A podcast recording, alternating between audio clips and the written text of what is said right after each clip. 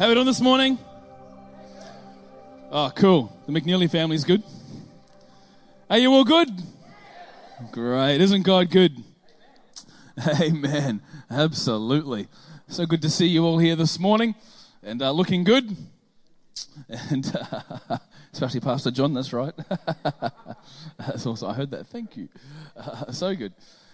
Have you ever maybe heard the preacher tell a story from the Bible and you've gone, man, the Bible says that? Have you ever read a story in the Bible and thought yourself, the Bible says what now? Have you maybe someone's told you a Bible story and you just thought, why is that story in the Bible? Like if I was writing some kind of manifesto, if I was writing some kind of book or material to show the world how awesome God is, I would not put that story in the Bible. Have you read any of those stories before? you know, for instance, there's this one time where these teenagers were mocking a prophet, right? And the prophet got his feelings hurt. Okay, the kids were saying, You're bald, you're balding. And uh, I chose that because it speaks to me. and the prophet turns and says, God, help me. And so a bear comes out of the bushes and mauls the teenagers to death. Why is that story in the Bible? All right, why is it in the Bible? There's this one time where Jesus is hungry and he wants to eat some figs. And so he goes to a fig tree to get some figs. Uh, by the way, it's not fig season. He goes to the tree and says, There's no figs. It's not fig season, Jesus. But he goes, There's no figs. So the Bible says that he curses the tree and the tree dies. Like, why is that story in the Bible? The Bible says, What now? Why is that story in the Bible? And so the next few times that I talk, I want to talk about uh, some of these stories that we might read and think, man, what? That doesn't make God look good. How am I supposed to reconcile this benevolent, loving God to some of these harsh stories that I find in Scripture? A few weeks ago, we talked about Abram and Isaac and how God said to Abram, hey, go and kill your son, right? Give him as a human sacrifice to me. Why is that story in the Bible? We looked at that. You can get that on podcast uh, um, after church, whatever, and listen to that. Um, this morning, we're going to look at one of these stories where it might be difficult to uh, uh, uh, uh, reconcile a loving God to a crazy story. And so, this is where we're going to uh, move this morning. We're going to start with uh, let's go to that second slide. Thanks. Uh, we're going to start with uh, remember that time you said? We're going to go there this morning, and then we're going to talk about the Bible says what now? Okay, so we're going to pull a story out of the New Testament this morning. It's like, man, the Bible says that. Uh, yeah, it does. Then we're going to move to is grace theology or action? Is grace a theology word or an action word? We'll move on to liar, liar, pants on fire, and then there's two dead people in church. Are you ready for that one? Fantastic. And then we're going to finish on that time that I was told what will potentially kill me. and, uh, you know, but I didn't listen. Uh, then when I was dying, I blamed everyone else for my death, not realizing that I was told the cure. I just didn't do anything to act on it. That's where we're going to go this morning. Remember that time you said? Is the phrase in my marriage that I hate hearing the most. And it all started when my wife and I had our son, Malachi. Young men, when it comes your turn to populate the earth. Let me encourage you. Be there in that moment. It's amazing. You know, it's unbelievable. It's so overwhelming. It's, it, it, it's beautiful. You know, seeing your son or daughter breathe for the first time is just unbelievable. But what I do want to do this morning is just give you some tips. Okay, some things that I learned. Uh, you know, maybe not what to do in that situation because I did do something pretty stupid. Um, uh, so you know, uh, Malachi was born, and uh, I don't know why I did that for, but he was born, and uh, it was so overwhelming, and uh, you know, it was this amazing experience. And uh, I just want to give three thoughts. Number one, uh, make sure you go into it well hydrated. Okay, I wasn't. Um, I didn't drink water, and I fainted. Okay, so make sure you go in well hydrated. number two, make sure you take off, off all jewelry, especially your wedding ring, um, because I didn't. And when your wife squeezes your hand, like, ouch, it hurts. And like, so take off the wedding ring because, you know, like I went home after that and I was just like, ow. Um, so take off your wedding ring because it, it, it's really, it really hurts, right? Uh, uh, and then the third thing is don't talk, just cry. Okay? Don't talk, just cry. Because I spoke, right? I said something. And I said something stupid. I said something that I regret. Can I tell you what I said this morning? I said this, you know, uh, she had just gone through hell, whatever, and uh, I was so overwhelmed. I've seen my son breathe for the first time. He's now in Kat's arms, and it's this beautiful experience, and I'm there and I'm crying. And I said something really, really stupid that I regret. I said this I said, Babe, from now on, you win all the time.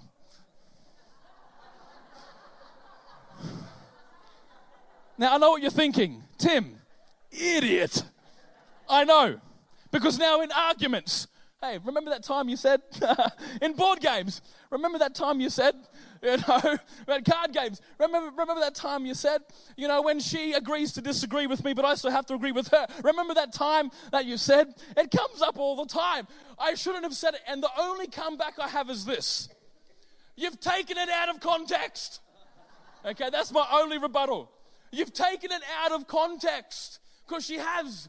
Because in that moment, I was going through this unbelievable experience. I've never been there before. I've never been in that situation before. You know, I was dehydrated. My, uh, my emotions were all over the shop. I didn't know what was happening, and I was just in the heat of the moment. Church, please, in, no, in the heat of the moment, I said it. When I said, babe, you win at everything all the time, I didn't literally mean that every time we fight or every time we play a game, you win. It's taken out of context. That was taken out of context. Do I have any brothers with me this morning? Okay, there we go. There we go. Fantastic. You know that sometimes the Bible is just like that. Sometimes the Bible is like that. You know, the Bible is all about humans having experiences. You know, people having encounters with God. You know, uh, maybe they're going through a traumatic experience or they're trying to express this revelation, uh, uh, uh, you know, that they've just had, or, you know, they're using cultural slang and local stories to illustrate a point. And then we come here three and a half thousand years later, taking these moments sometimes out of context, making them into something different than the original author was trying to, trying to illustrate illustrate. Can I give an example this morning? Uh, check this out. Uh, this story, this is in the Bible. It says if you have a kid, right? If you have a son, so n- n- not kid, if you have a son and he's disobedient, take him out to the other people in the church and then stone him to death with stones. Okay, the Bible says this, okay? So, you know, if your son's naughty, kill him. The other kids won't be naughty anymore, right? I tried, I used to have three kids, I've got two now, and they're very good. Um, is what the Bible says. But I want to suggest to you this morning it's taken out of context if you read it that way. If you look at this uh, uh, uh, scripture, the first word son there, it actually doesn't mean son like as in kid. Um, the word there uh, means this it, it means able through age to build the family home or the family name. That's what this word son means, okay? The son, he's able through age to build the family name. Meaning this, he's most likely married because he can continue the family name. Okay, uh, if we continue looking in here further, okay, so you've got this adult son who's living with mum and dad. Uh, the reason that is is, is this. Uh, back in those days, when you got married, you didn't go out and buy your own house, right? Um, the father would simply add another room to the house. So at the end of the Bible, it says that God has a house with many rooms, right? He's adding to the family. And so you can see here that when this son got married, he didn't leave inside his own house. He continued living with his mother and father, probably in a room of his own with his family. Um, the word obey means to hear, not do what I say, but to hear. Um, I want to bring this attention. Another reason that we know it's not like your kid here, it says this it says, you know, this son of ours is stubborn and rebellious. Second last line, he is a glutton and a drunkard.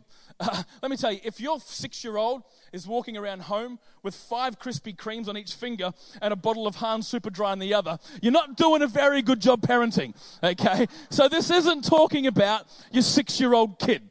Okay, it's talking about an adult who's making decisions. Um, I want to bring your attention to the bottom. It says stone, death, stone.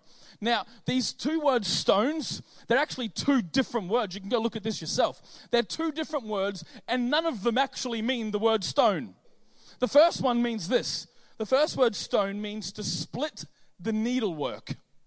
To split the needlework, or take out of the fabric. The last word, stone, uh, it, it, it, means um, cornerstone, it, it, it means builder's stone, okay? So a stone to build with. Not a stone to throw, but a stone to build with. Uh, that middle word, death, um, translated means death, it means to die, uh, figuratively or literally. Now, that the two stones aren't the literal word stone, I'm going to maybe assume this morning that maybe death doesn't mean literally. What the scripture actually says is this if you have a son who's most likely married, and he's in your home, and all he's doing is living to his own intimate senses and constantly getting drunk, take him out of the fabric of your household, send him out so that he can die to his old ways and then rebuild himself, then bring him in. That's what the scripture means. Okay? We've got to put it into context. So, how do we deal with moments like these where we come across these stories and we go, man, the Bible says what now? Like, why is that in the Bible? And we need to do exactly this. We need to look at the scripture in context. We need to go back. What's happening? What's the historicity behind this? What's the historical arc? What's happening? Is there any cultural slang that I'm not familiar with? And we have to dig a little bit to get what the scripture is saying. So, this morning, are you ready? We're going to get to a story in the New Testament. And I want you to turn to Acts chapter 5. If you want to get at your Bibles this morning. Acts chapter 5, get out your phone, Acts chapter 5, verses 1 to 10. Before we get to Acts 5, while you're turning to Acts 5, um, I want to bring a little bit of context to this story that we're about to go into. Okay, you ready? Fantastic, because I am too. Okay, so Acts 5, 1 to 10 is where we're landing today. That's our scripture. But I want to uh, just uh, share Acts 4, uh, 32 with you just for a, little, for a little bit of context, says this All the believers were one in heart and mind. No one claimed that any of their possessions was their own, but they shared everything they had. There were no needy persons among them, for from time to time those who owned land or houses sold them, brought the money from the sales, and gave the money to the apostles to give to those in need. This is Luke writing about the early church, and he's telling us that you know the early church uh, gave to each other, and no one in the church had any needs. Okay, Acts five. Are you ready? Acts five says this. But everyone say but. Okay, get ready. But there was a certain man named Ananias who, with his wife Sapphira, sold some property he brought part of the money to the apostles, which is just a fancy pants word meaning church leaders, claiming it was the full amount. With his wife's consent, he kept the rest. Everyone go, uh oh. Then Peter said, Ananias, why have you let Satan fill your heart? You lied to the Holy Spirit and you kept some of, the, some of the money for yourself. The property was yours to sell or not sell as you wished. And after selling it, the money was also yours to give away. How could you do a thing like this? You weren't lying to us, but to God. As soon as Ananias heard these words, he fell to the floor and died. what a day in church that is. Wow. Hey, how was church? Ah, oh, it was good. Someone died. okay, moving along. Who's going to come back next week? I am because I don't want to die. Everyone who heard about it was terrified. Thank you, Captain Obvious. Then some, check this out. Then some young men got up this is initiative, Pastor John. Some young men got up, wrapped him in a sheet, and took him out and buried him. All right? Who wants some young men like that with initiative, yeah? About three hours later, his wife came in not knowing what had happened. Peter asked her, Was this the price you and your husband received for your land? Yes, she replied. That was the price. And Peter said, How could the two of you even think of conspiring to test the Spirit of the Lord like this? The young men who brought your husband, uh, who buried your husband, are just outside the door, and they will carry you out too. Instantly, she fell to the floor and died. When the young men came in and saw that she was dead as well, they carried her out too and buried her beside her husband. In Jesus' name, amen, right? Okay, so a few questions. Number one, a, a few questions. What were these young men thinking? Well, I think, I, I think they would have been thinking this. Ah, they didn't teach us to do this in Bible college. you know, they didn't talk, you know, that I got to figure out how to get the drapes down from the curtain rods to wrap up dead bodies and take them out and bury them. All right? They weren't thinking that. You know, when they come back and see another, you know, we just buried a guy. Now there's a dead broad, you know, in church. We're going to bury her again. You know, this wasn't on the Centro Church internship form. Right? That's, that's one question I have. Second question is this Why is this such a big issue for Peter? Because they gave money anyway. So, why did Peter get angry? What's the issue? Right? Why did he pursue this issue? Another question is so what happened to Ananias and Sapphira anyway? You know, why did they die? And then the fourth question that I have, which we're going to be answering through this whole uh, thought this morning, is why is this story in the Bible? Okay, what is the writer really trying to tell us, and what is the real purpose of this story? Okay, and uh, before we answer that, we need to understand the question: Is grace theology, or is it action? Is grace a theology word or is it an action word? The author of this story is a guy named Luke. Okay, he wrote a book called Luke, Matthew, Mark, Luke, John, Acts. Luke Acts is actually one book. It should be read together. It's called Luke Acts. Okay? So he wrote this. And the problem that Luke had was he had lots and lots of material about Jesus. He had lots and lots of material about the early church. Unfortunately for Luke, he didn't live in the technological ages that we do where we have unlimited storage capacity digitally, right? He had a limited use of, of, of uh, paper and things to write on. And so he could only put specific things in that he thought would build and encourage the church. Okay? So he adds this story on purpose. Why? Okay, now at the end of chapter 4, we read it right? Luke uh, is, is trying to show us, is trying to show the church, right, that a revelation of God's grace, you know, uh, b- because it works so powerfully in us, there's, it, it turns into action. There's no needy persons among the people of the church. That's what Luke is trying to say. Uh, Luke is saying, because there's a revelation of the cross, because Jesus gave grace to us, that revelation then transforms us to give grace to everyone. And for Luke, he's showing us that grace grace is a doing word. The church take care of each other's material needs, right? Food, water, shelter, things like that. Healthcare. To Luke, grace is not an abstract theological word, but it's a practical action doing word, right? Grace has an action attached to it. Grace leads you to action. Grace compels the church to meet real needs for and by real people in real ways. If grace is the unmerited favor of God through Christ and we are to reflect who Jesus is, then where in our life are we giving unmerited favor? Okay? That's what Luke is talking about. This is the whole purpose of the story, Luke is showing us that the church gave to one another so that no one had needs. Grace always led to action. And then we have Peter. Ananias and Sapphira, they do an action. And then we have Peter. Okay, so let's paint the story. Ananias and Sapphira, they've just given money to the church, and then Peter goes mental on them why. now, first thing that we need to, need, need to understand Peter is that Peter has a past. Okay, Peter has a past. Um, there was this one time where Jesus was uh, walking uh, to the cross to die, and this little girl uh, comes to Peter and says, Hey, aren't you one of the guys that hung out with this guy? And Peter lied, blatantly, flat out, in front of Jesus, lied three times and denied who Jesus was. Lie, lie, pants on fire, right? He denied who Jesus was. Now, a few years later, Peter is the head of the church. Okay? Peter is the leader of the church. He's now in charge. He's learned his lesson about honesty. He's learned his lesson about authenticity, about grace, about sincerity. So now, can you see how this circumstance might irk Peter up? How Ananias and Sapphira, they come in claiming that this was the full amount, but it wasn't. They were dishonest. Can you see how this might tick Peter off? For Peter, the money wasn't the issue. You can read this yourself. He wasn't angry out of greed. The church wasn't angry out of greed because they wanted the money. In fact, Peter says this Peter says, Hey, you can keep the money. The money was yours to keep, the money was yours to give.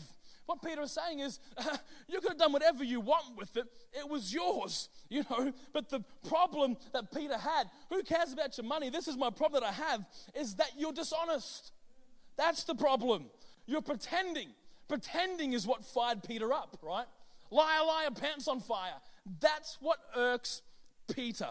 Ananias and Sapphira, they lie to the group. They pretend to be 100% involved but they're not. That's Peter's issue. That's why he got upset, right?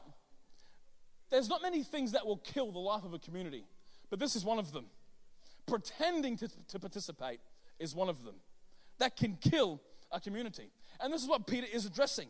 Don't come here saying this is everything when it's not. You know, Luke is showing us that, uh, you know, there's a community who has this undivided attention, you know, to meet each other's needs, to, to, to meet the needs of the group. And, and he's talking about this, you know, when people are able to participate. He's saying that when people are able to, to, to participate, they did. You know, who knows, sometimes you're not able to, to participate. Sometimes you can't give. Sometimes you don't have the time, right? Sometimes you're the one who needs help. And it's in those moments that we need others. And it's in those moments that we can participate, participate. That's what Luke is talking about. That's why Peter is upset. So we have Luke telling us that this community existed for one another. We have Peter getting upset because a couple was manipulating the trust of the community. And now we have two dead people in church. now we've got two dead people in church. So, question why did Ananias and Sapphira die? I'm going to give you the answer now and then we'll work. Is, is, that, is that all right?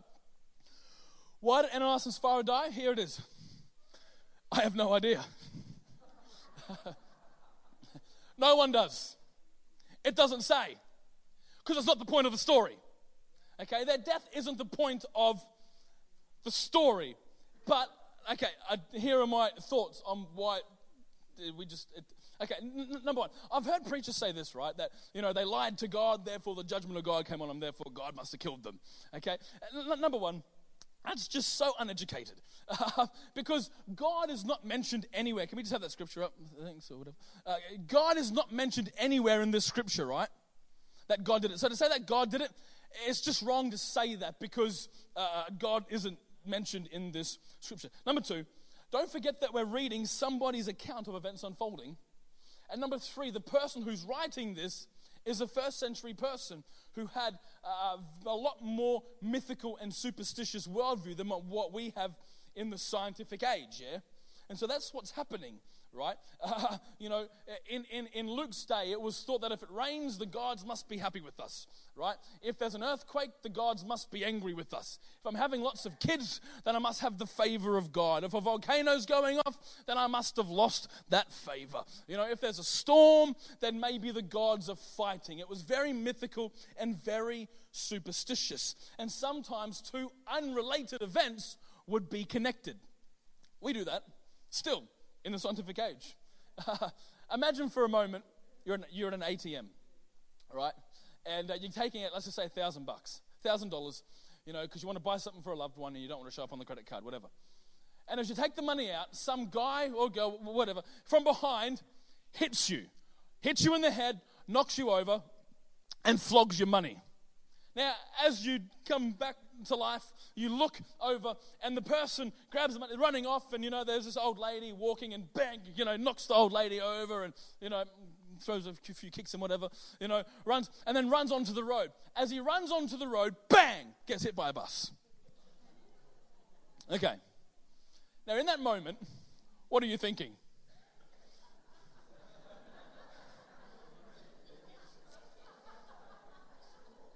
I'm thinking, I can get my money back. That's awesome.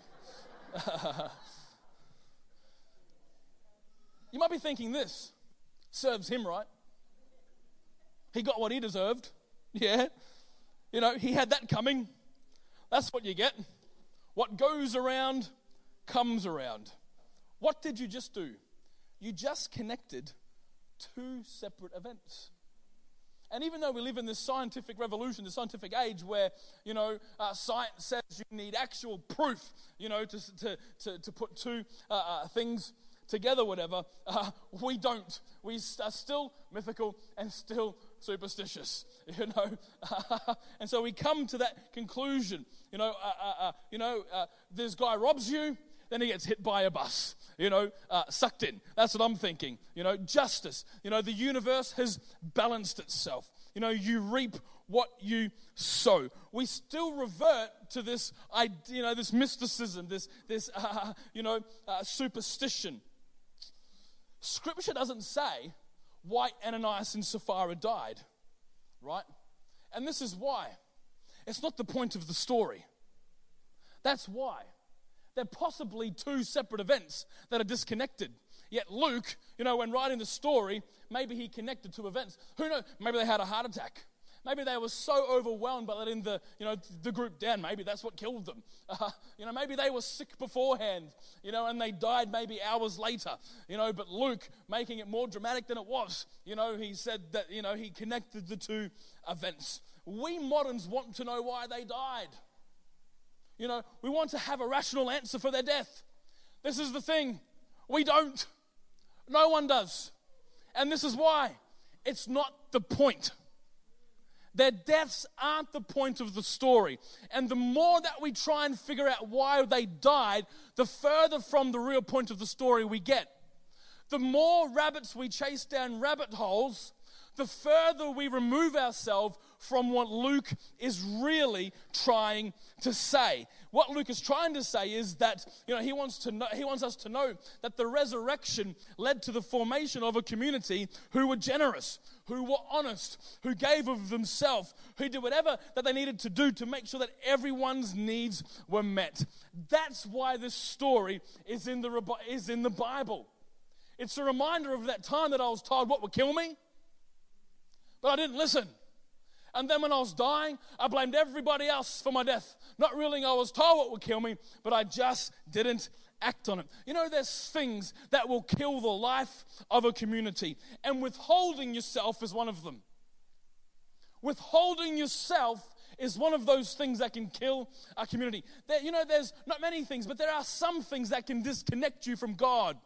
And withholding yourself is one of those things. Withholding yourself from God, withholding yourself from God's community is one of those things. Peter uh, continues to, to, uh, uh, uh, to write this. He writes a book and he says this Stay alert, watch out for your great enemy, the devil. He prowls around like a roaring lion looking for someone to devour. He writes this, he has this revelation that when you disconnect yourself, that when you withhold yourself, it's a lot more easier for the enemy to come and devour you. That's what this story is about. The death is irrelevant. What happened was Ananias and Sapphira, they disconnected themselves and then something happened. You know, the enemy finds it hard to devour you when you're connected to the body of Christ. yeah. The enemy finds it very difficult when you're participating. The enemy finds it very hard uh, to devour someone when, when they're participating in the generosity of a church. You know, the enemy finds it very difficult, extremely hard to devour someone when they're receiving uh, a blessing, when they're receiving grace from the church. Whether you're giving or whether you're getting isn't the point. The point is this put yourself in a position where you can engage and when you can, uh, where you can participate with the body of Christ. See, when you're connected, you're protected. See, when you're involved, you cannot be dissolved. When you're together, we can fight forever. When you participate, you can navigate any attack on your family or the world. The point of the story is this to be 100% connected. The point of the story is this is to be involved with the church. The point of the story is this that when you're with the body of Christ, whether you're getting or giving is not the point. The point is to be involved. Woo! That's the point. The point is to, we're a family. We're one house with many rooms. We're connected. Don't be disconnected. Don't come to church pretending to be involved. That's what this scripture is about. Because once you pretend, oh man, once you begin pretending to be involved, you know, coming to church, just doing the thing, just, I'm here, I'm involved, that's what can potentially take you out. That right there. I've seen this, I've been a pastor now for 12, 13 years full time and been a Christian for 15 years. This is the one thing that takes the church out is people disconnecting themselves. Period. That's what it is. My challenge to you this morning is this find a space, find a place where you can connect or reconnect yourself to the body of Christ. Find a place, find a space where you can be involved with the generosity of the church. Find a space, find a place where you can connect with other people. Here's a thought life group. Get involved in a life group. That's a place of connection. I tell you what, when that flippin' idiot, the devil, comes around and tries to take you out and devour you, it's going to be hard because you've got a group of friends and people that are praying for you, that are caring for you, that are there for you, that are connected with you, that are there to show grace. And when they go through a hard time, you're there to give them grace, to give them support. That's what the story is about. It's about connection. It's about people connected and communities transformed. Because who knows, sometimes I need to know that you're there for me. And sometimes you need to know that I'm here for you. That's what it means when we say people connected, communities transformed. It's about connecting people to us, it's about connecting people to God. And through that connection, it transforms their world and most likely their family. That's what this is about. Tell you what, if you want to see this place explode, it's not how good Pastor John and Francine can lead us. Our growth is not dependent on them, right? It's not dependent on how good their staff are. The Bible says this that Luke writes it. He says every day they met in each other's houses, they ate together, they, they, they went to church together, they, they lived for one another, they gave to each other's needs. And it says this that the Lord added to their number daily those who were being saved. It had nothing to do with the preacher. It had nothing to do with the systems or the structure. And everything to do with the church, you and I simply loving each other.